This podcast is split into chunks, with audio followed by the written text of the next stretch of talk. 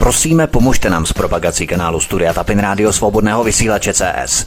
Pokud se vám tento nebo jiné pořady na tomto kanále líbí, klikněte na vaší obrazovce na tlačítko s nápisem Sdílet a vyberte sociální síť, na kterou pořad sdílíte. Jde o pouhých pár desítek sekund vašeho času. Děkujeme. Příjemný, krásný, dobrý večer, dámy a pánové, od mikrofonu vás zdraví. Vítek posloucháte svobodný vysílač, ať náš živý stream, anebo kanál Odyssey, kam se prosím registrujte a přihlašte, abyste nezmeškali žádné pořady, které pro vás budeme vysílat. Každopádně ve všech případech vás zdravíme od mikrofonu a přeju vám krásný večer. V minulém pořadu jsme položili základy vysvětlení o vlnové genetice. Dnes se podíváme do revolučního oboru poněkud hlouběji.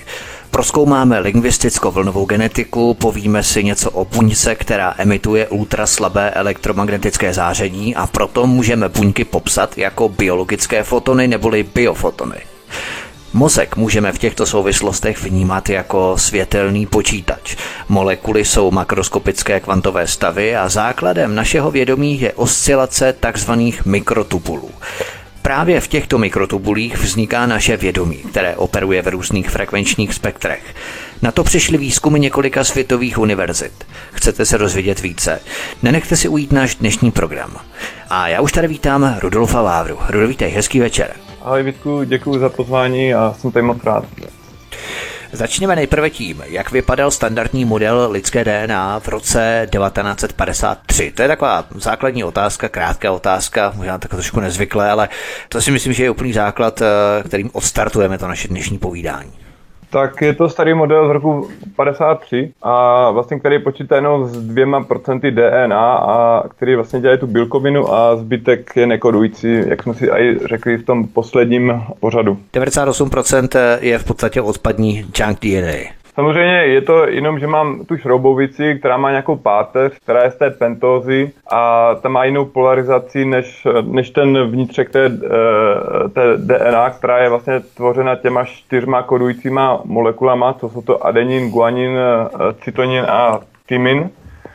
Uh, a je to v podstatě jenom na to kodování a že máme nějakých 23 tisíc genů a uh, je to v podstatě jenom ten, na, to, na ten protein, na tu bílkovinu. To je ten standardní model, který nebere v potaz ty vlnové vlastnosti a lingvisticky, jak jsme si, holograficky, jak jsme si řekli posledně. Mm-hmm, na to bych možná právě navázal, protože vědci zkoumají postupně naší DNA, přicházejí k revolučním přelomovým objevům, ale hlavně novým vlastnostem DNA. V souvislosti s vlnovou genetikou bychom si mohli něco říct o lingvisticko-vlnové genetice. Takový základ jsme probídali v našem minulém pořadu o vlnové genetice. Nicméně lingvistický znamená jazykový, to jsme si také řekli minule. Co to znamená lingvisticko-vlnová genetika? Eh, že DNA se dá vlastně programovat frekvencema. Ve zkratce se dá říct, že vlastně chemie a biologie je nosič eh, toho, té informace, co je zatím. Jo? Že, že to jsou vlastně ty, že vlastně, když víte, že DNA je v podstatě takový magnetofon, který e, nahraje e, nějaký to vlnění a pak si vy, vy si to můžete pouštět. Jo, něco jak když si pustíte kazetu nebo jo, nebo nějakou pásku, nebo dneska už CD, nebo jo. Ale je to nějaký magnetofon, že tam nahrajete nějakou informaci, protože ta, ta molekula jako o sobě sama, DNA je velmi stabilní. Jo? A ta informace, co je vlastně běhá po ní, to je vlastně nějaký ten elektromagnetický vlak nebo, eh, nebo to vlnění, který vlastně se může jako měnit. Jako v tom, v tom eh, podle toho tam nahraju, že můžete nahrát na tu pásku různý druhy hudby a v podstatě to je furt jedna páska a to je to, že jsou vlastně dvě formy eh, toho, eh, toho DNA, té molekuly, jak eh, to rozeznával taky Cian Kanchen, který vlastně s tím dělá velký, velký pokusy od 30. let. Elektromagnetické pole je jedním ze základních prvků světa přírody. Vyskytuje se v blízkosti všech elektricky nabitých částic, pohyblivých nábojů a permanentních magnetů. V elektromagnetickém poli se pohybují jeho excitace, tedy elektromagnetické vlny. A tyto vlny přenášejí energii. Podle současného fyzikálního poznání bychom o takovéto vlně mohli hovořit jako o toku částic neboli fotonů. Každá naše buňka vyzařuje ultraslabé elektromagnetické záření. To je celkem logické, protože každý má kolem sebe své bioenergetické pole, které narušují a destruují různé vnější vlivy nebo třeba i vnitřní vlivy, naše psychika, stres, úzkost, frustrace, tak se snižuje to zdravé jádro, naše zdravé jádro bioenergetického pole. A bioenergetické pole je vlastně složené ze všech buněk, které všechny dohromady kumulují a emitují, vyzařují slabé, ultraslabé elektromagnetické záření. Tohle bioenergetické pole bychom mohli také označit jako naší přirozenou auru.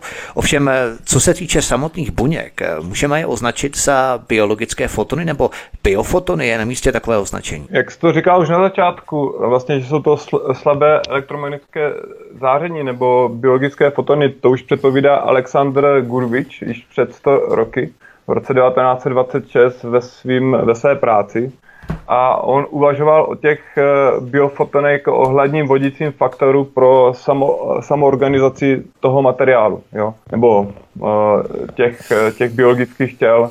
Jo, že vlastně je tam ta vlnová informace, která je v pozadí a to, přes tady ty biofotony se pak všechno v těle vlastně nebo komunikuje. Je to navádí k té myšlence, že vlastně, je, já tam říkám pořád to vlastně, uh, že to je vlastně nový DNA, uh, DNA internet a Uh, můžeme si to doopravdy představit, uh, že chromozom je počítač a DNA je, je nějaký internet, jo, aby jsme měli nějakou tu analogii na ten svět kolem nás. A můžeme si to vlastně představit i v tom, v tom rozměru, v tom lidském těle. Jo, a samozřejmě tohle potom potvrdil ten Fritz Pop, Eh, který vlastně, který zaznamenal koherentní světlost buňky ve viditelném a ultrafialovém frekvenčním rozsahu, eh, který vlastně bylo z jádra buňky emitovaný. Jo, to bylo v tom roce, eh, já nevím, 1990, už je to 30 let, hodně, ho, ho pak hodně zesměšňovali. Jo. A je to vlastně, ty bio, biofotony jsou ke komunikaci. Jedno, jedno, jako k, je to daleko rychlejší než jakýkoliv biochemický procesy. Takže bychom díky těmto biofotonům, tedy našim buňkám, mohli naše lidské tělo vnímat vlastně i jako jakési energetické dynamo, protože k udržení našich základních fyziologických funkcí našeho těla je potřeba určité množství energie. To je označované jako základní látková výměna neboli bazální metabolismus. K odhadu tohoto bazálního metabolismu se používají empirické rovnice Harrise a Benedikta. A třeba pro příklad takový 25-letého muže hmotností těla 70 kg, výška 180 cm, je bazální metabolismus 1760 kilokalorií za den, což odpovídá průměrnému výkonu 85 W, takže něco jako velká žárovka.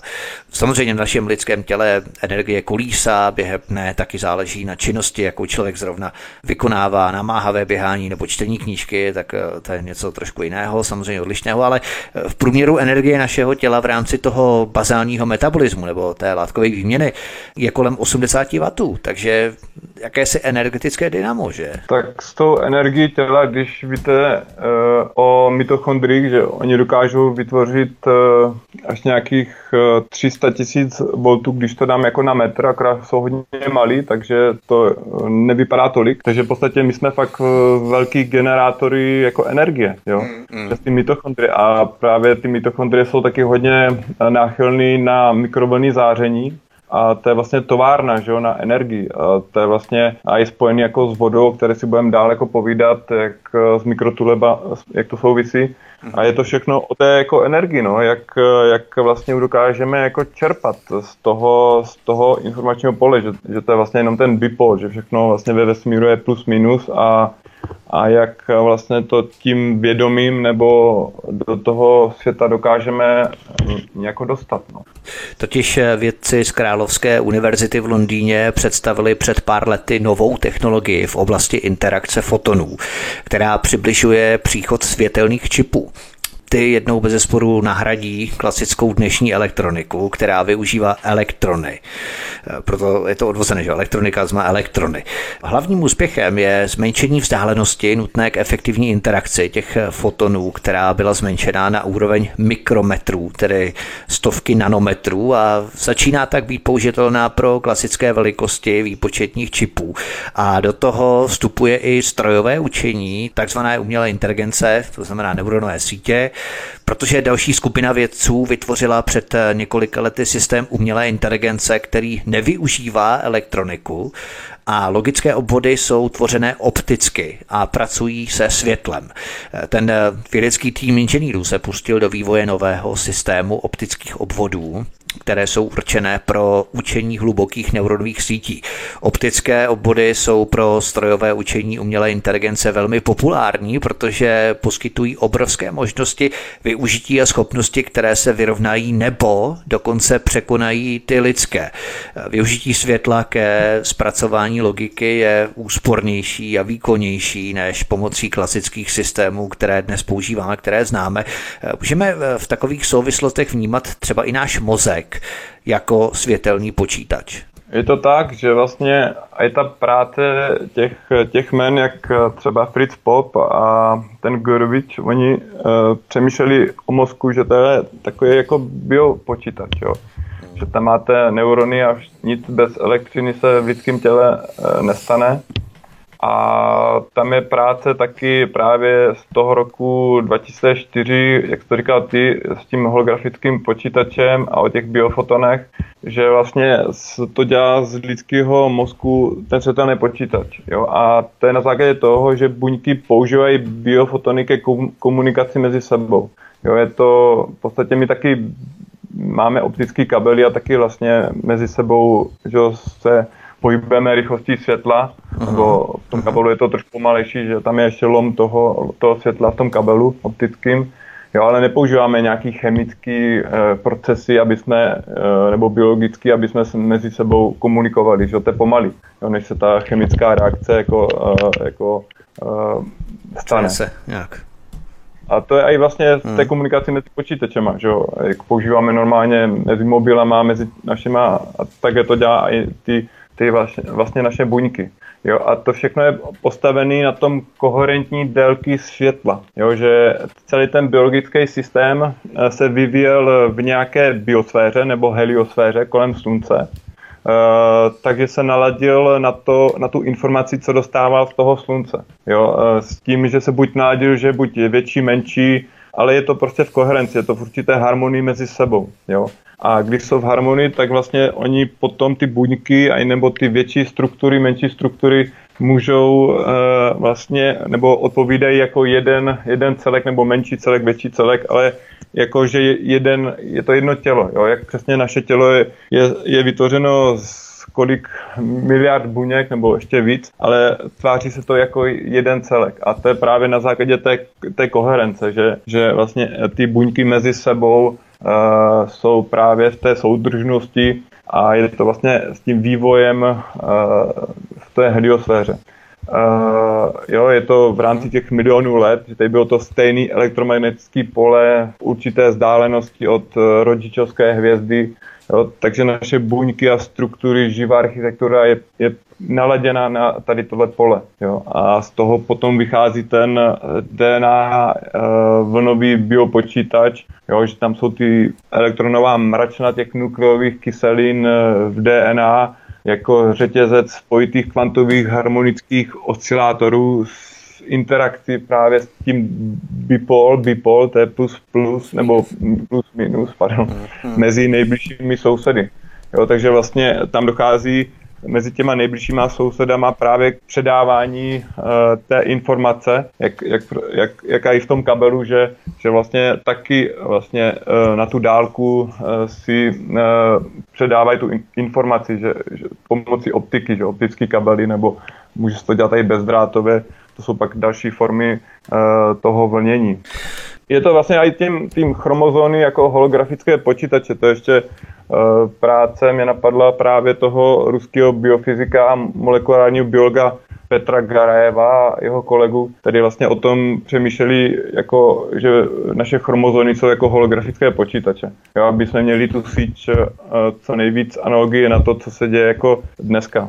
Jo. Uh, že jsou to, jak se tady říkají, posledně jsou to ty softwarové nebo solitonové holografické počítače využívající end, endogenní laserové zařízení, což je toho DNA. Jo to je vlastně zase k tomu jako světlu a těm, těm biofotonům, že DNA je živá a a má vlastně ty jazykové a e, vlastnosti a stejně jak naše počítače můžou přes nějaký rozhraní komunikovat, tak e, právě této DNA, který vlastně taky se dá programovat. Takže to je ta analogie, aby si to ti, e, já si to představu jako, jako počítače, aby měli lidi jako s čím si to srovnat. Ještě před písničkou, abychom si to trochu osvětlili, když se bavíme o světelném počítači jako mozku, tak si to pojďme ještě více osvětlit nebo nasvětlit. Už eh, desítky let používáme na logické výpočty elektrony, jak jsem říkal, nebo jak jsme říkali, proto elektronika, protože používáme elektrony. A stejně tomu bylo i u přenosu dat skrze měděné dráty na krátké i delší spoje, například telefonní kabelové dráty a tak dál. V případě přenosu dat na větší vzdálenosti se začalo ale postupně přecházet na efektivnější světlo fotony. Nejdříve u velmi dlouhých vzdáleností a dnes vedou optické kabely třeba i přímo do jednotlivých domácností, anebo je třeba i například centimetrů najdeme uvnitř speciálních počítačů. A vedle počítačů Můžeme vnímat i lidský mozek jako doslova světelný počítač. Průměrný lidský mozek disponuje zhruba 100 miliardami neuronů a signály mezi těmito 100 miliardami neurony předává více než 100 bilionů synapsí neboli spojnic. To znamená, že v tomto kontextu, protože jsme se bavili o lingvisticko-vlnové genetice, o tom, že naše buňky DNA vyzařují slabé elektromagnetické záření, čímž vzniká přirozené bioenergetické pole, přirozená aura kolem našeho těla, která obtéká kolem našeho těla a vytváří nám jakousi vnitřní zónu. A když mozek můžeme vnímat jako světelný počítač, může to znamenat, že lidská DNA může představovat takový, řekněme, vlnový biopočítač, abychom se posouvali dál. Jak to říct? Já přemýšlím, jak to nejvíc jako naladit na ty, na ty počítače. Jo, ale je to, je to určitý software jako života, jo, že, eh, který se dá jako programovat, ať už jako slovy, eh, nebo frekvencemi. A ta informace, co běží na té, na té molekuly, jako DNA a to, co tam běží na té molekuly, tak se může měnit podle toho, kontextu, ať už eh, zbytku té DNA, nebo podle kontextu, co je eh, v našem okolí. Stejně tak, jak reagují eh, že, různý senzory, co máme v domácnosti na to, co se děje kolem nás, tak to je taky vlastně nějaký vstup, výstup, nějaký, nějaký, nějaký vlnění. A stejně tak vlastně na, naše DNA může reagovat právě na různé tady ty podměty z okolí jo, který můžou přijít buď zvnitřka od, od jiných, jiných jako molekul, anebo z vnějška. A, a to pak vlastně vytváří ten, jak to říkal i uh, Peter Garajev, ten, uh, ten, ten koherentní jako vlak, takový ten soliton, že, uh, který, který se pak projevuje uh, ta naše realita. Uh, je to a jde, jde to je vlastně to je zase té vlnové holografické lingvistické povahy toho našeho DNA. My si zahrajeme písničku a potom se podíváme dále na mozek jako světelný počítač a na to, co tvoří vlastně podstatu našeho vědomí. Mikrofonová zdraví Vítek, posloucháte svobodný vysílač, kterým nás dnes provází Rudolf Vávra. Hezký večer a příjemný poslech. Písnička je za námi od mikrofonová zdraví Vítek na svobodné vysílači spolu se mnou nás dnešním večerním vysíláním provází Rudolf Vávra. Ten systém lze popsat jako funkci jedné vlny.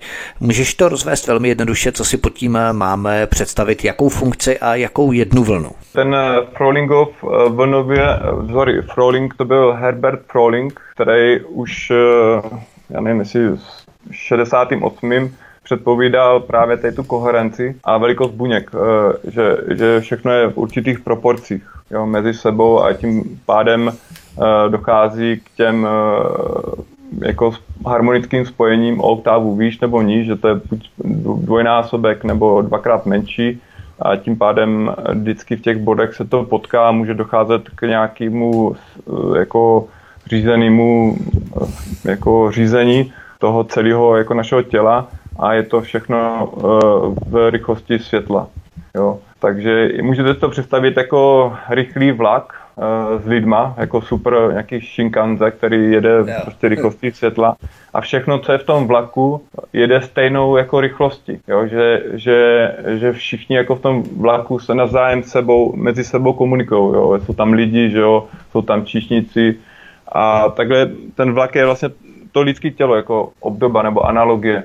A e, ten všechno, co se děje, tak že jo, v tom vlaku taky se člověk napije vody a to je nějaká už třeba chemická reakce, nebo si dá nějaký jídlo, jo? Je, to, je to něco pomalého, ale všichni se řídí tou prostě rychlostí jako světla nebo tím Shinkanze. A to je právě ten uh, soliton, ten koherentní vlak, uh, jak, uh, jak je vlastně všichni jsou nastaveni na jakou určitou frekvenci, že jo? nebo že půjdou v v, ten, v tomhle místě, v tomhle čase, že jak se vyskytuje ten vlak, že jdou z místa A do bodu B, to je v tom lidském jako životě, že máme taky že nějaký z místa A do místa B a, a ty e, reakce jsou prostě v rychlosti světla pak jsou ty chemické. Je to, je to ten e, právě ta funkce jedné vlny, že jeden vlak, jeden lidský jako jako tělo nebo život, jak moc to chcete jako vzít, eh, jak, o jaké sažné soustavy se bavíme. Aby to nebylo tak jednoduché, vstupuje do toho kvantová technologie, která všechno posouvá do zcela zatím ještě částečně neprobáraných souvislostí. Molekuly proto můžeme vnímat také jako makroskopické kvantové stavy. Jak tomu máme rozumět? To jsou právě tady ty makroskopické stavy, že Eh, že nic ani ve vesmíru nefunguje ojediněle a eh, všechno se jako združuje do větších celků. Jo? Když máte třeba i kapku vody, tak taky že jo, se spojí s další kapkou a pak eh, se z toho stane oceán. Jo?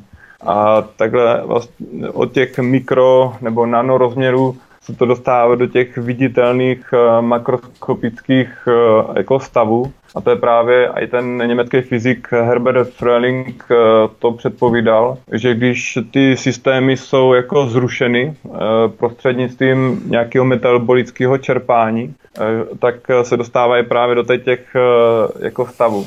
Jo, že, a to je vlastně na základě té koherentní excitaci, jo, frekvence, že jsme zase naladěni na ty Eh, stejný eh, buňky, že všichni vlastně v jednu dobu udělají to stejný. Takže tím pádem uh, udělají jedno to stejný, takže pak se to celý uh, hejbe jako jeden velký, uh, velký tělo. Můžete si to představit i třeba na, na, na hmyzu. Jo? To jsou taky makroskopické jako objekty, nebo když máte ptáky, že jo, taky vlastně uh, máte hejno ptáků a celý to hejno se pohybuje jako jeden, jeden celek, nebo ryby, že jo, v oceánu taky máte, že jo, je, eh, je tam nějakého predátora, ten se pohne a pak máte tam milion malých rybek a všichni se najednou jako pohnou zároveň, jako kdyby všichni měli jednu informaci, jo, takže takhle jsou vlastně potom ty makroskopické kvantové stavy, který, který uh, přebírají tu informaci z těch kvantových stavů, ale, ale právě jak je to v tom makroměřítku, tak potom je to i viditelný. Jo. A i když je to z toho kvantového vlnového polece zatím, jo, takhle stejně i funguje nanotechnologie, že nanotechnologie je taky malá, ale když pak máte těch nano, nanovláken několik těch uh, různých, uh,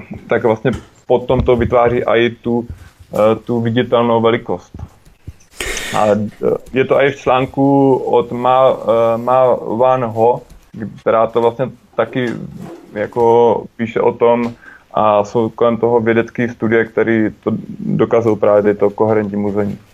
Pro další část bychom si měli vysvětlit, co jsou jakási podivná tělíska v našem mozku, takzvané mikrotubuly. V kontextu věcí, o kterých si celou dobu povídáme, co jsou tady tyto mikrotubuly? To bude další ústřední téma pokračování všeho povídání. Eh, mikrotubuly jsou eh, jedny z vláken cytoskeletonu. Můžeme si to představit jako malá trubička. Jo. A ty cytoskeletony to je nějaký dynamický systém proteinových vláken, jo, to je vlákna, z čeho jsme, jsme vytvořeni.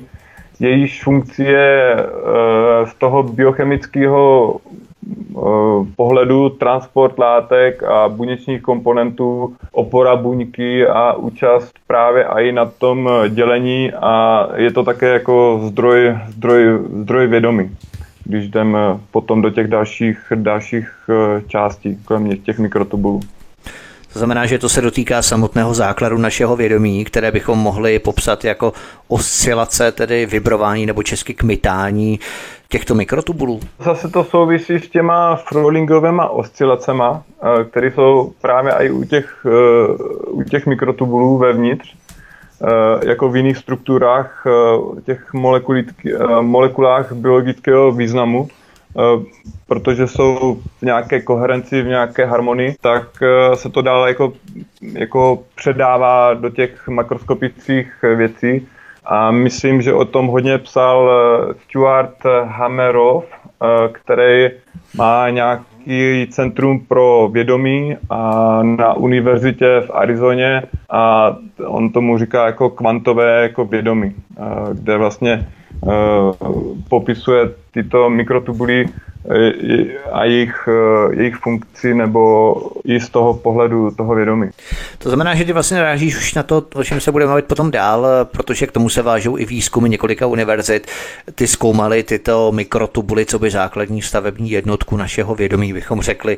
Co zjistili tyto univerzitní výzkumné týmy v souvislosti s frekvencemi kolem mikrotubulů? Tak zjistili, že ty mikrotubuly e, rezonují na, e, na určitých pásmech, ať už je to v megahercích, kilohercích eh, nebo v gigahercích. To třeba zjistil pán z Japonské univerzity, eh, který dělá v Národním ústavu pro materiálové vědy v Japonsku. A tam je jedno video na, na, na YouTube, eh, to je právě Triplet Resonance Bands of Microtubulus, nebo a tam je vidět právě různý vlnění těch hran té trubičky nebo vlastně eh, kolem vlastně té trubičky, eh, že dochází k určitému vlnění právě v těch, v těch, pás, eh, těch pásmech kilohertzů, megahertzů a gigahertzů. Podle mě je to ještě i v těch dalších, dalších pásmech, akorát v tom videu to není vidět, protože DNA je fraktální anténa a dá se, dá se jako zvětšovat nebo zoomovat dovnitř nebo ven. A další výzkumy jsou ještě i z New Jersey Institute of Technology. Uh, do cells have exotic vibrational properties z roku 2017. Uh, pak to dokazuje i Univerzita Yeshiva v Izraeli. A tyto uh, výzkumy ukazují, že mikrotubuly mají na svých okrajích právě uložené určité frekvence, přes který se dál uh, ta informace propaguje uh, do celého těla. Souvisí to právě ještě se strukturovanou vodou, o které si budeme dále, dále povídat. Uh-huh. Taky to souvisí s supravodivostí a speciální třídou subatomárních částic, takzvané majoránské termi, fermiony. A to souvisí vlastně trošku právě i s černou hmotou a, a supravodistí podél těch cyklo, cytoskeletonů. Jednoduše to jde o tom, že e, my se dostáváme do nové jako fyziky, e, co je dneska i potom e, se používá v určitých technologiích, ale my vlastně i tady tu, ty technologie máme v lidském těle o kterých jsme jako nevěděli, takže to potom jsou pak další, další témata s tím spojený. To znamená, že tyto výzkumné týmy univerzit zjistili, že naše vědomí vzniká v těchto mikrotubulích a tyto mikrotubuly komunikují v kilohercích, v megahercích, v gigahercích, jak si řekl, jednoduše ty frekvence mají takto široký dosah. Týká se to nejenom myšlenek, ale i emocí nebo povelů pokynů mozku vyslaného do nervových zakončení, pohni nohou, já nevím, sevři předmět, který leží na stole v tlani, nebo třeba i vnímání fyzických projevů našeho těla, bolesti a tak dále. A nebo jde jenom o myšlenky jako takové, protože já jsem si vždycky myslel, že mozek operuje na stejné frekvenční hladině u každého stejně. Celé to lidské tělo je v podstatě velká anténa, jo, takže na co se naladí, to jako chytne. No. A ty nízké frekvence jsou jako nadřazený těm vyšším, jo, že vlastně všechno do těch 30 Hz je fakt eh, pro nás to hodně jako důležitý a, a to vlastně s tím souvisí i pak jako Schumannová frekvence a a všechno, takže je tam jako nějaký jako zdroj, dá se říct, to říká i Nikola Tesla, jestli uvědomoval, že je ve vesmíru nějaký zdroj, o který ho, ho to všechno jako začíná a my to potom nějak eh, tu informaci jako k nám se dostane a nějak ji střebáváme. Samozřejmě, když se někde jako říznem nebo tak, tak eh, to zase máme to DNA, že? tam se dostane právě ta informace k tomu holografickému počítači buď z vnějšku nebo z vnitřku. Když se třeba říznem, tak je to to vnitřku toho těla a ví, že třeba má udělat eh, že 10 000 buněk někde. Jo? Jo, takže to je potom ta komunikace, jak na těch, na těch, že, na těch počítačích, co máme my, my vlastně, nebo v práci, že, nebo co používáme, eh, tak taky, že máme nějaký vnější, vnitřní jako, jako vstup a, a někdy, někdy potřebujeme, aby tam to rozlišení těch obrázků bylo větší, že? když máme nějaký mm, high definition video, který, který má hodně že? Jo, vstupu, tak někdy jenom nám stačí napsat jenom jedno písmeno. Takže to je vlastně taky taková jako fraktalita toho našeho myšlení, že, že jsou různý jako způsoby a využívat jako všech není něco nadřazenějšího víc, jako je to podle té situace toho to využít. No. To znamená, že částice jako fotony nebo biofotony nejsou jenom částice, ale mají také vlnové vlastnosti. A odtud vlnová genetika. A to nejlépe ukazuje pokus kvantové mechaniky, a sice, že částice jsou současně vlny. Jenomže když se budeme pohybovat v mantinelech té hypotézy, že mozek je světelný počítač, tak ale náš mozek obsahuje neprůhlednou hmotu, a pro zachování kvantových vlastností a i fotony světla je ale důležitá především transparentnost, respektive průhlednost. Tedy, aby vědomí bylo kvantové, musely by ty částice, kterými spolu ty mikrotubuly komunikují, procházet naším mozkem nerušeně, musel by být mozek průhledný. Ona ale průhledný není, tam je právě ta neprůhledná hmota, takže zase jakým způsobem může být mozek opravdu jako ten světelný počítač? Když jsme na té jako úrovni toho vlnění, tak to vlnění se vlastně šíří i přes vlastně objekty, že? Jak, že?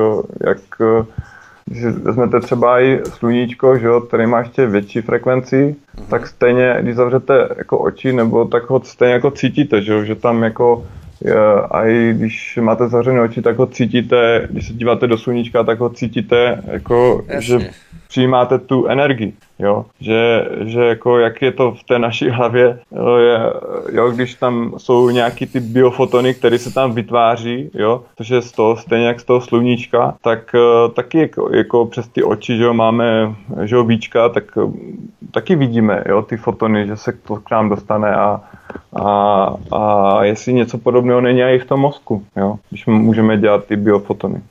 A když, když vlastně každá ta buňka to dělá, tak vlastně to není jeden zdroj, jak jedno, z jednoho sluníčka, ale všechno vlastně v tom mozku jako kdyby září. Jo? Takže uh, právě v té komunikaci a pak vznikají ty, ty chemické procesy. No v souvislosti s naším vědomím. Můžeme to označovat i jako duši. V angličtině se označuje awareness, consciousness nebo také mind. Každé to slůvko má trochu drobně odlišný význam. Tak eh, americký fyzik dr. Stuart Hameroth, kterého si právě zmínil, a britský matematik Roger Penrose ve své teorii tvrdí, že mozek je biologickým počítačem a lidské vědomí je program, které v tomto biologickém počítači běží. A tento program neboli duše nepřestává fungovat ani po naší smrti, což v praxi znamená, že jsou přesvědčení o tom, že naše vědomí, naše duše je nesmrtelná a po naší smrti odchází kam si do vesmíru. Ty informace o tom publikovali na stránce quantumconsciousness.org, proto jsem uváděl ty anglické termíny pro označení našeho vědomí, ale podle té jejich kvantové studie vědomí je naše duše uchovávaná ve vláknitých strukturách mozkových buněk, které se nazývají mikrotubuly. Právě o nich mluvíme.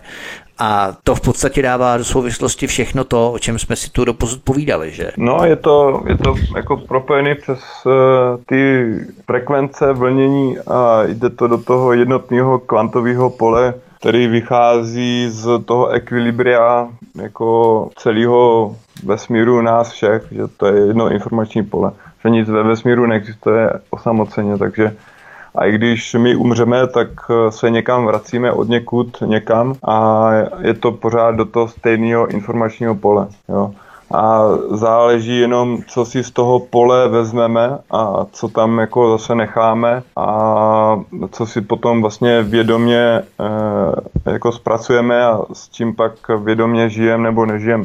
Je to, je to pak na té individuální zkušenosti toho člověka v tom daném prostředí. Jo, a je hodně lidí, co mělo zážitek třeba kolem, kolem smrti, já vím, že pan Dalibor Stach o tom o, i natočil film, že sám měl nějaký dva, dvě, zkušenost, dva, dvě zkušenosti zážitku kolem smrti. A když máte takový zážitek, tak vás to jednou proždy jako změní, že zažijete stavy eh, s plným vědomím mimo eh, váš jako běžný rámec. Uh-huh, nebo naše tělo, to znamená, oni popisují ty stavy a zkušenosti, jak oni na sebe nahlíží z několika metrů jako nad tím svým tělem, jak se vidí? Můžou být tyto zkušenosti, můžou být i jiný. Uh, jde o to, že jsou hlavně v plném vědomí, jo, že si člověk uvědomuje, uh, jako, že, že jsou třeba járu do Vávra, jo, všechno ví, jako, všechno si pamatuje, že to není jako něco, co byste jako v té chvíli jako bylo od vás oddělený, akorát to, to není v té, v té fyzické jako podobě. No. To je taká, jakási metafyzika, to znamená, že oni vlastně dojdou do nějaké fáze na konci života, ze které se potom jakoby vrátí, ale v podstatě by se vrátit neměli a právě proto nám můžou přinést ty zážitky, které oni tam prožili a které vlastně si ten mozek i eh, zpětně uvědomuje. Že? Tak ono, když jdu zpátky zase třeba do té buněčné sféry, tak eh, vlastně každou buňku můžu já eh, přeprogramovat zpátky do té původní jako podoby. Jo? To jsou vlastně té práce kolem kmenových buněk, takže takhle se můžu vlastně vracet v čase eh, dozadu, tak proč to nedělat ještě právě na nějakým makroskopickým objektu, třeba celého lidského těla nebo celého lidského vědomí. Jo, že jestli to můžu udělat na jedné buňce, takhle různě měnit ty kvantové stavy, jo, vlastně objevovat různé možnosti, programovat tu buňku, tak je, eh, že je to víc a víc do toho, do toho vědomí. A člověk si když to je známe z matematického modelu, když to ten eh, model už sám o sobě jako složitý, tak se začne sám sebe uvědomovat. Jo? Takže a potom um, může, může právě jít i do těch zkušeností mimo tělo. No. To mě úplně fascinuje, to je ohromné, protože oni vlastně na tom pracují už od roku 1996 a od té doby je vědecká obec a vědecká komunita zesměšňuje, ale oni si zatím pořád stojí a stále vrší, jak se je další fakta, dávají na stůl další a další fakta, které podporují tu jejich teorii a tito dva vědci třeba tvrdí, nebo jejich teorie kvantového vědomí také říká, že jakmile lidé vstoupí do fáze známé jako klinická smrt, tak ztratí mikrotubuly nacházející se v tom mozku svůj kvantový stav, ale zároveň zachovají informaci, která je v ní uložená. Jinými slovy, duše po smrti člověka nezemře, ale vrátí se do vesmíru. Řekněme, že srdce přestane pít, krev přestane proudit našimi žilami, tepnami a tak dále. Mikrotubuly ztratí svůj kvantový stav, Kvantová informace uvnitř mikrotubul nebude zničená, nelze ji zničit. Pouze se rozšíří a rozptýlí kam si do vesmíru jako celku. A pokud je ten pacient resuscitovaný, oživený, tak tato kvantová informace se vrátí zpět do těch mikrotubul. Na Češ pacient řekne, měl jsem prožitek blízký smrti.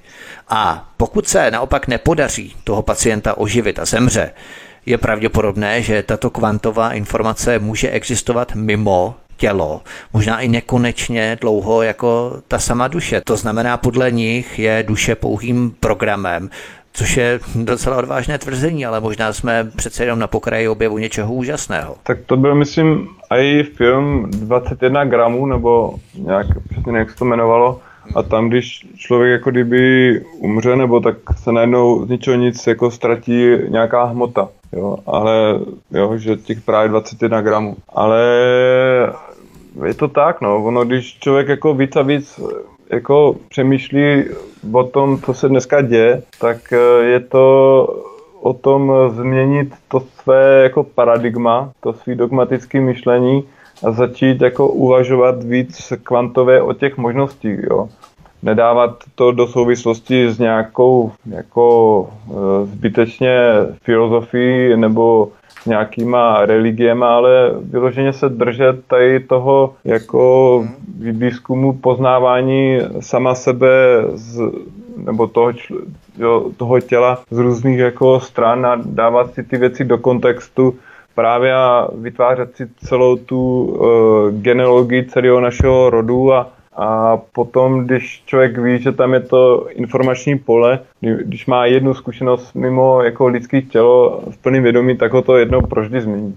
Jo, to, to vám řekne každý člověk, co něco takového jako zažil a pak už všechno jako vlastně dostává úplně jiný rozměr v tom, v tom lidském jako těle nebo v tom životě, co člověk dělá a potom hledá různé ty cesty, jak to propojit s tou fyzickou realitou, v které žijem. Jo. A proto já jsem třeba strašně moc rád za tady tu, tu, eh, tu práci tady těch jako vědců, kteří, kteří eh, to vlastně dávají do, do kontextu s těma fotonovými počítačema nebo holografickými, jo, že bioinformace, jak to všechno je jako propojené k tomu kvantovému holografickému vnímání té reality.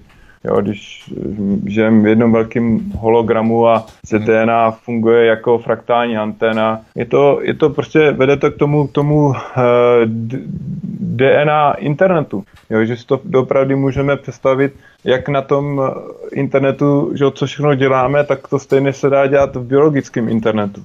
Jo, a mnohem víc na vyšší rychlosti a, a my nejsme odděleni od, od ničeho. A takhle vlastně může vzniknout, to i Peter Garajev říkal uh, právě o tom, že věří tomu, že můžeme lidi mezi sebou jako uh, mít tady ten uh, biologický internet a fungovat to úplně na jiné jako bázi. A dneska, když si vezmeme i ty vakcíny, všechno, ne, neučí nás to ta nanotechnologie a veškerá ta syntetická telepatie, syntetická biologie, k tomu veškerý, jak se to zneužilo, ať už s morgionama, jak jsou cizliví na půzní magnetický pole. Neučí nás to k tomu, aby jsme doopravdy, jako, když se nám jako dlouho nechtělo jít tím směrem, se podívali právě na tady ty vlastnosti té, toho, toho našeho DNA a zjistili, že tady je, je právě nový svět, který se před náma otevírá. Přesně tak, možná i vy, milí posluchači, pokud třeba máte, náhodou nás třeba někdo poslouchá, kde máte zkušenosti třeba s klinickou smrtí nebo se zážitky, zkušenostmi právě eh, z těchto sfér, tak eh, určitě nám napište přímo na Odyssey, na kanál Odyssey do komentářů. A můžeme si třeba o tom popovídat, pokud budete chtít vystoupit a sdělit nám vaše zkušenosti, zážitky, protože to jsou nesmírně fascinující věci, co ti lidé prožili a s čím se s námi můžou potom podělit. A můžeme si o tom popovídat i třeba všichni tři s Rudou Vávrou, jak budeme všichni chtít. My si zahrajeme písničku a potom se vrhneme do posledního vstupu našeho vysílání od mikrofonová zdraví Vítek ze svobodného vysílače a naším hostem je Rudolf Vávra. Příjemný večer a pohodový poslech. Vítek vás zdraví od mikrofonu svobodného vysílače, máme po písničce, vítáme vás tu a zdravíme vás zpátky. Spolu s námi je tu Rudolf Vávra, se kterým si povídáme o tom, co tvoří vlastně podstatu našeho vědomí a o mozku jako světelném počítači. Od funkcí našeho mozku se můžeme volně lehce dostat k další kapitole a to je strukturovaná voda. Nikoli H2O, ale H3O5. Takto strukturovaná uspořádaná voda umožňuje šíření vibrací. Nejprve si vysvětleme, než se dostaneme dál, význam toho vzorce H3O5. Co to znamená? Jenom je to H3O2. Jo, H3O2, pardon. Aha. Nádhernou práci kolem, kolem toho udělal právě pan doktor Gerald Polak, který, který má i přednášku na TED, což je tak, uh, taková platforma uh, různých jako lidí a je myslím uh, Elon Musk tam uh, přednášel a Elon Bill a, Gates a tak dále, tak dále. No, jo, jo, takže to je hodně jako známá platforma. A uh, on říká, že voda je nádherná. Jo. Když si řekneme dvě třetiny, jsme voda, jo, jako lidské tělo. To je vlastně informační, energetická informační matrice, že? V podstatě nosič všeho úplně. Jo, jo. ona ta voda je kolem právě těch mikrotubulích, uh, tomu se dostaneme. A právě ty molekuly vody jsou docela malé, jo? proto vlastně tvoří až 99% všech molekul, co máme v našem jako lidském těle. Jo? Takže dvě třetiny jsme voda, hmotnosti a 99% všech molekul. Takže jenom s tím, jestli si vystačíme jenom s tou eh, možností, že voda je jenom H2O, to je podle mě hodně takový jako jednoduchý jako myšlení, co nás jako učili ve škole. A právě ta voda má daleko víc eh, možností a to se právě spojuje s tím, že, eh, že má nějaký jako chování. Ve škole jsme se to učili většinou, že je to jednoduchá molekula H2O. Že jo? A právě tím šla i taková ta věda, že jenom jedna molekula, ale ne, nezajímala se moc eh, o tom, že ta voda může ještě právě vytvářet různé struktury. Jo? A tím pádem může získat úplně nové vlastnosti. A to je právě ta strukturovaná voda, eh, kterou vlastně už i William Hardy, eh, to byl fyzik už před 100 lety, naznačil, že by mohlo, mohla být eh, čtvrtá fáze vody, což je jako voda mezi, mezi gel, je to gelová voda nebo gelovitá struktura jako žele, jako jak máme, a je to mezi právě vodou a ledem. Jo, je to to čtvrtý skupenství. Jo, můžete si taky říct, proč se ta voda strukturuje. Jo? Když se podíváte třeba máte mrak nad vodou, jo. E, přitom máte velký oceán nebo velký moře a ta voda se vypařuje z celého moře, ale jo, nebo z velké části, ale furt vznikne ten mrak, jo, na základě čeho, jo. jo. To je to, že vlastně ty e, molekuly rády k sobě jako jednak k druhé e, sednou, jo, že že to je zase, uh, jak, jak přesně te, tě, to hejno těch ryb v té vodě, jo, že ty ryby jsou u sebe, že mají nějaký sociální chování. A to je i, na úrovni té vody, na úrovni těch molekul. Jo. To stejné i je to vidět, eh, že když máte ma, ma, malou pipetku a, můžete vlastně udělat takové kuličky vody, které chvilku plují po vodě, než s tou, uh, s, s tou vodou se smíchají. Jo. Nebo ještě nádherná je ještěrka z Jižní Ameriky, Eh, co chodí po vodě. Jo. Je to ještěrka, která normálně chodí po vodě jo, a, a má takový zajímavý jméno uh, ještěrka uh, Ježíš Kristus, jo, že takže jak chodil, je ta analogie, takže jo, člověk jo, jo, jo.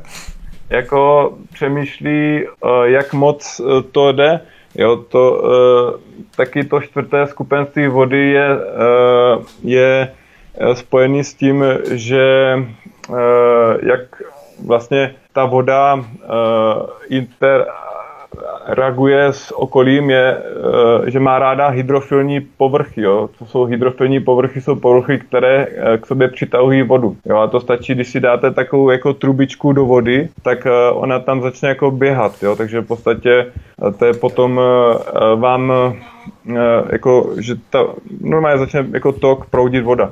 Jo. Hmm. Jo. A na základě té trubičky potom eh, mi tomu ten uh, Gerald Polak, Polak to označuje jako EZ vodu, jako excluded, jo, že tam vzniká taková jako zóna a je to vlastně potom plus minus a jde to k tomu, že to v tom lidském těle potom souvisí s mnoha uh, věcma, co se v něm vůbec jako děje. A jo, hodně to je spojené s tou elektřinou, jo, že uh, to vytváří takovou vrstvu a po té vrstě se líp eh, můžou právě přenášet eh, všechny, všechny vibrace, jo, ať už jsou tom, v tom různým uh, kilohercovým, megahercovým, gigahercovým uh, uh, frekvenci, jo, protože to jsou, jak jsme si řekli, je to 99% všech molekul, dvě třetiny vody, takže naše lidské tělo uh, je právě ten eh, mikro-makro objekt, který může být uh, v těch mikroskopických a i těch makro, makro rozměrech, protože tělo funguje jako celek a je to zase ta fraktalita, že si uchovává tu, tu schopnost komunikace i v tom menším, i v tom větším jako rozměru. Uh, jestli ještě můžu říct, tak uh, zajímavá práce kolem toho je byli to věci ze švýcarského Hradce v Rakousku, kteří dokonce udělali takzvaný plovoucí vodní most mezi dvěma skleněnýma reproduktorama. Jo. Bylo to vytvořeno pomocí vysokonapěťového stejnosměrného elektrického pole. Jo. Nebo jinak, když to řeknu obyčejně, máte dvě sklenice e, nádob a do každé z té nádoby dáte elektrodu. Jo? A mezi těma elektrodama vytvoříte vysoké napětí. Jo? A jim vlastně se podařilo, když ty dvě sklenice byly e, u sebe, tak e, že ta voda jako přeskakovala e, do druhé jako sklenice, z jedné do druhé. Jo, a vlastně, e, oni ty sklenice od sebe o, o, pomalu oddělávali a voda byla schopná vytvořit vlastně 4 cm takový vodní most, jako molekul mezi těma, mezi těma dvouma sklenicema. Jo. Představte si, že máte dvě sklenice a mezi tím máte 4 cm díru a tam e, teče voda. Jo, to, to, toto naše jako chápání středoškolské fyziky, co je voda H2O, vůbec nevysvětluje ty, tyto charakteristiky e, jako vody. Jo. A to vysvětluje to, že uh, právě teď ti dva věci, to byl doktor Elmar uh, Fuchs a Jakob uh, Fossen Schläger, uh, právě zjišťovali tady ty, ty vlastnosti a zjistili, že to je jako, že ten most působí něco jako vlnovod, jo, že tam je jiná rychlost eh, ve středu a jiná rychlost na, na povrchu. Jo, a všechno to souvisí právě s tou strukturovanou vodou H3O2 a s těma jako vlastnost má, jak ta voda dokáže mezi sebou jako komunikovat no, a přenášet tu informaci. Každá voda nese vibrace velmi daleko, vidíme to třeba i u ryb které jsou schopné zachytit zvukové vlny v rozsahu 16 až 30 tisíc Hz. Kaprovité ryby mohou slyšet zvuk mezi 5 až 2000 Hz, vnímají tedy nižší a hlubší zvuky než my, ale zase neslyší vyšší frekvence. Ovšem u mořských velryb jsem četl, a teď mě prosím neberte za slovo, nebo nějakých kytovců snad přesně nevím, že mají nějaký kanál plácnu ve dvou či třech kilometrech hluboko pod vodou, no dva půl kilometru pod vodou, prostě v konkrétní hloubce hladině pod vodou, do které se musí ponořit tak jsou schopní nebo schopné ty velryby zaznamenat signály třeba i z druhé strany planety ve stejné hloubce. Jo, v rámci té konkrétní hloubky. Je to jakési komunikační pásmo nebo signály zvuky, vibrace jo, z druhé strany planety, které se šíří v rámci konkrétní hustoty té vody a v konkrétní hloubce té vody, tak ty velryby můžou komunikovat po celém světě. Vlastně ten oceán obepíná vlastně celou tu svět a ta voda je vlastně nosič, jakási matrice, že jo, energetická informační matrice, nosič a oni vlastně takhle můžou komunikovat té určité hloubce.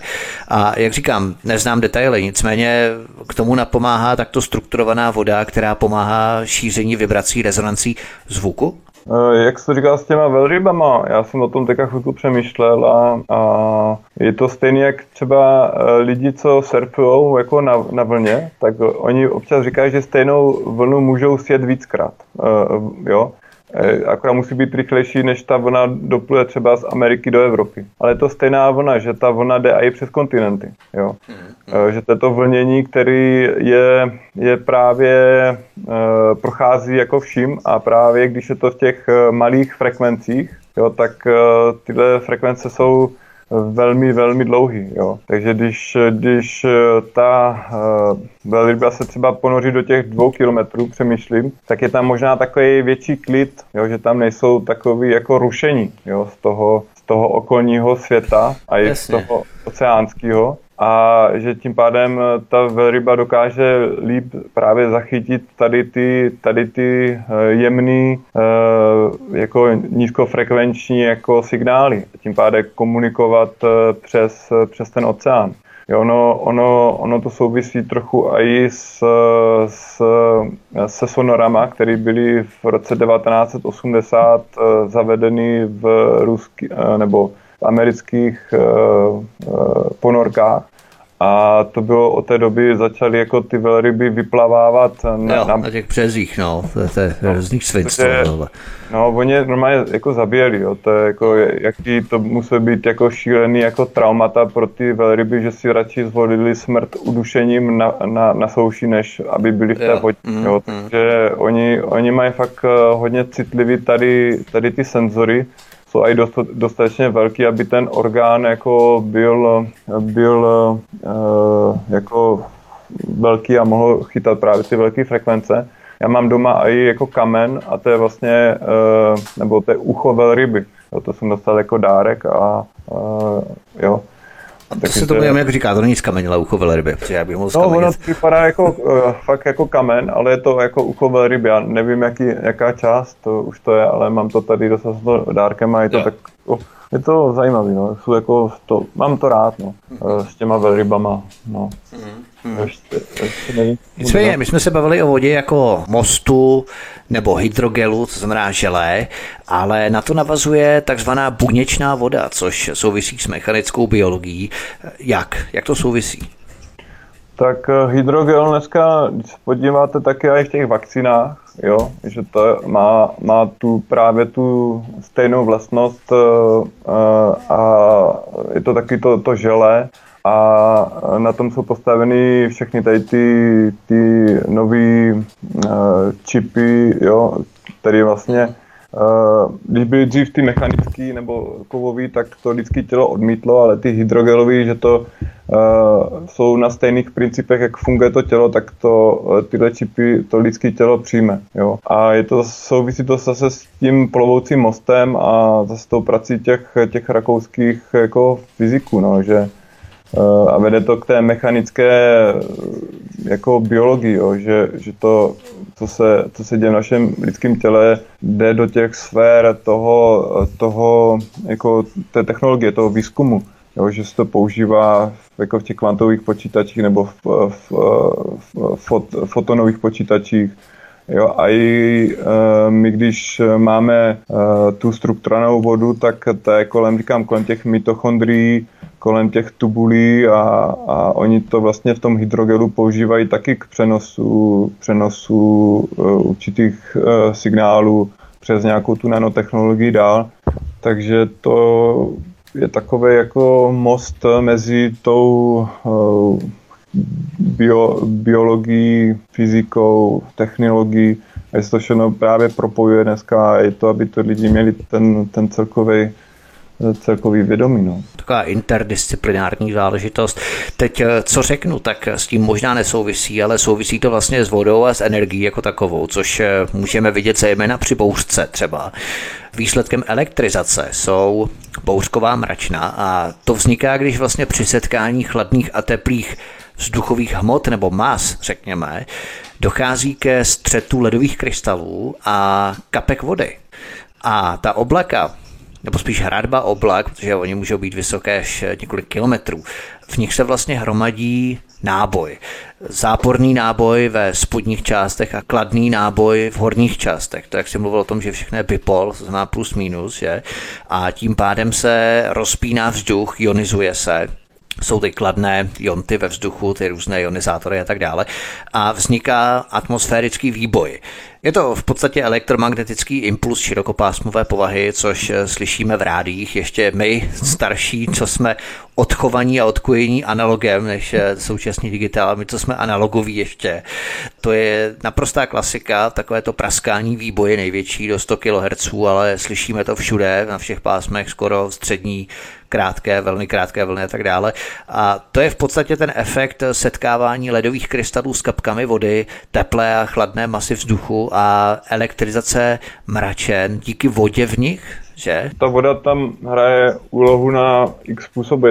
Je to ten software toho života, jo? protože když máme 99 všech molekul vody, tak eh, to musí mít nějaký jako, jako význam v celém tom našem jako koloběhu a jak všechno je propojené přes tu vodu. Jo? A Přesně. s těma výbojama, uh, já jsem si třeba vytvořil ten EMP jako elektromagnetický puls, abych mm. taky jako třeba si s tím mohl hrát a tam to taky vytvoří strašně jako velkou uh, řachu. Je to, je to, vede to do toho analogu, jo, že že, že tam jsou prostě ty, ty takový ty že řachy, taky trošku na tom analogu jako vycvičené. A e, jak se říká ty, je to na velkou vzdálenost, jo? takže tady, ty, tady ta krystalická mřížka právě, když má ten, že pokud je možno vést foton krystalickou mřížkou, lze ji použít jako fotonický počítač. Jo? A to potom, jak s tou vodou, to je, přes tu vodu to je zase jako propojené, jak jsme se o tom dneska tady jako bavili. Jo? Mm. Jo, že v každé té buňce jsou uspořádané e, procesy, které mají schopnost právě navázat dálkovou komunikaci e, spojenou napříč právě těma membránama přes vodní mosty a, a stabilní e, vlnové jako průběhy. Jo, to zase vede k tomu solitonu a, a to není právě vůbec nic chemického nebo žádný akční potenciál, jo, e, jako chemicko-biologický, ale o hodně rychlejší právě ten koherentní vlnový vlak, e, který využívá právě to kvantové a mechanické charakteristiky. Jo, je to, je to že jak, jak, s tím, jak jsme si to dneska tady popisovali, jo. A to jde víc do toho, do toho hologramu té bioinformace a, a jak uh, vlastně je to propojený přes tu koherentní mřížku a, a zase s těma fotonama. No. S jiným elektrizačním jevem se setkáváme třeba i v běžném životě. Stačí si vzpomenout na elektrizaci vlasů při česání třeba, anebo praskání, které někdy slyšíme při svlékání vlněného svetru, nebo když se někoho dotkneme, kdo je nabitý, tak dochází k vyrovnávání těch výbojů. To zacházíme sice někam trochu dál, ale je to jeden důkaz vlastně toho, abychom to dnes ukončili, že naše tělo je skutečně energetickým dynamem, vysílá elektrické impulzy a energie obtéká kolem našeho těla, vytváří bioenergetické pole neboli přirozenou auru a naše vědomí vědomí, náš mozek tvoří jakousi procesní řídící jednotku toho všeho, i když je uložená do biologického materiálu, ale vědci už jsou eh, na pokraji přenosu petabajtů obsahu našeho mozku, našeho vědomí do počítače. O tom jsme měli některé z minulých pořadů našich ale ty počítače, do kterých by se eventuálně naše vědomí přeneslo, musí mít světelné čipy, aby mohly reagovat tak rychle jako náš mozek. Proto je náš mozek jakýmsi světelným počítačem. Kdybychom ten okruh dnešního povídání takto mohli uzavřít. A vrátili se na začátek. Jo, jsou to i ta data, což je 10 na 24. s tím operuje NSA, eh, což je ta americká národní bezpečnostní agentura. Takže oni doopravdy jako pracují jako v reálném čase s těmato daty a vytváří, jak jsme se taky o tom bavili v těch minulých pořadech, ty kognitivní modely a, a je právě potřeba používat uh, jako novou technologii, která dokáže v reálném čase tento objem dat eh, zpracovávat. A to vede právě i těm metamateriálům, který, který dokážou uh, vytvářet uh, ty dynamické 3D hologramy a protože vlastně laser je taky určitý druh koherentního záření mhm. a potom vlastně jste, jak se říká, i obrázek je za tisíc slov, že? A když, když, když eh, jsou vlastně ty holografické obrázky dynamické, tak z toho my, my eh, máme jednak, ty, vyzařou nějaké vlnění a my to podvědomě vnímáme, takže potom dochází k přenosu právě tomu nevědomému a my potom vlastně jenom vykrystalizujeme nějakou myšlenku, že jsme z toho měli třeba dobrý pocit, jako jednoduše, a to jsou pak ty nízké jako frekvence, že? jak myš, myš, myš, myš, myslí náš mozek jo? v těch alfa, beta vlnách a tak. A říkám, když víte jako tady tu technologickou část eh, a z čeho vlastně tahle část jako vznikla, že to byly modely, které modelovaly eh, přírodní jako procesy, ať už v lidském těle nebo v té atmosféře, nebo eh, pozorovali ty hejná ryb a komunikaci těch velryb eh, a oni, oni udělali v podstatě ty stejné zařízení, akorát, akorát pomocí potom prvně nějakých těch mechanických kovových částí posléze víc a víc, jak se ty jednotlivé sekce toho výzkumu propojovali do té singularity, tak se víc používají třeba ty hydrogely, že to dneska vidíme hodně v těch vakcínách a jak s tím operačním systémem, takže je to vlastně, že se před náma objevuje určitý nový, nový paradigma. My věříme, milí posluchači, že jsme se to pokusili zjednodušit do co nejstravitelnější a nejsrozumitelnější formy. Pokud eh, budete mít třeba i vy nějaké otázky, postřehy, návrhy, eh, na co byste se třeba chtěli zeptat, a co vás zajímá třeba v příštím pořadu, tak určitě vaše postřehy, komentáře pište do komentářů pod tento pořad, pod vysílání na kanál Odyssey na který se prosím zaregistrujte a přihlašte. A samozřejmě všechno je zdarma, všechno je velmi jednoduché, dokonce jednodušší než samotný YouTube, protože tam musíte mít Gmailovou adresu, tady můžete mít jakoukoliv adresu u Seznamu nebo u Yahoo nebo kohokoliv a můžete se vlastně zaregistrovat na Odyssey, což je jakási platforma, nová nástupní platforma, kde se necenzurují a nemažou videa, což byl vlastně ten primární důvod, proč my na Odyssey přecházíme právě z YouTube. Takže my vám děkujeme, milí posluchači, za pozornost, kterou jste nám věnovali v rámci poslechu tohoto dnešního pořadu. Doufejme, že pro vás to nebylo složité složité, pro mě tady ano. A i já se s tím pokouším nějakým způsobem vypořádat, i nějakým způsobem pochopit, uchopit vlastně ty všechny věci a člověk samozřejmě musí i studovat nějakých externích materiálů a tak dále.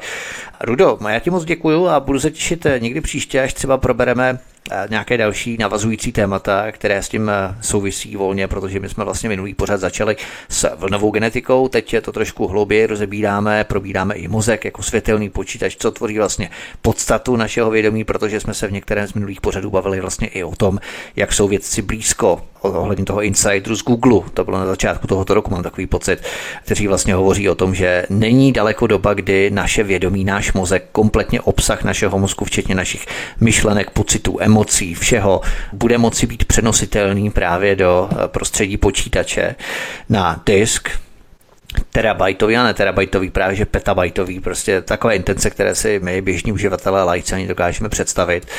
Takže o tom jsme třeba bavili a můžeme se třeba příště pustit do nějakých dalších fascinujících témat dnešní vědy a dnešních moderních technologií. Rudo, já ti moc děkuji, měj se krásně a budu se těšit příště na svobodné vysílači. Děkuji Vítku a děkuji i posluchačům za pomoc s dílením a děkuji. Rád přijdu. To také velmi děkujeme, milí posluchači, že nás sdílíte, že nás podporujete, protože pro vás to právě děláme. My si tady kecáme sami, protože bychom se mohli sejít někde v hospodě a ani vlastně nemohli, protože hospody jsou zavřené. Takže my bychom se mohli sejít třeba někde venku, aby jsme si mohli otevřít třeba nějakou petláhev, s nějakým dobrým kvalitním obsahem a mohli bychom si o tom popovídat na sluníčku někde a my tady trávíme všedi mezi čtyřmi stěnami studií, eh, také v našich domácnostech samozřejmě v improvizovaných podmínkách, takže eh, to děláme právě proto, abychom tyto informace sdíleli i dál a abychom se s vámi podělili, abyste se vy podělili i s vašimi postřehy, třeba i s námi. Takže to by bylo všechno, my vám děkujeme, že i sdílíte tyto pořady z kanálu Odyssey, mějte se všichni krásně, od mikrofonu vás zdraví Vítek spolu s Rudou Vávrou, přeji vám krásný večer a příště se s vámi těšíme opět naslyšenou. Prosíme, pomožte nám s propagací kanálu Studia Tapin Rádio Svobodného vysílače CS. Pokud se vám tento nebo jiné pořady na tomto kanále líbí, klikněte na vaší obrazovce na tlačítko s nápisem Sdílet a vyberte sociální síť, na kterou pořád sdílíte. Jde o pouhých pár desítek sekund vašeho času. Děkujeme.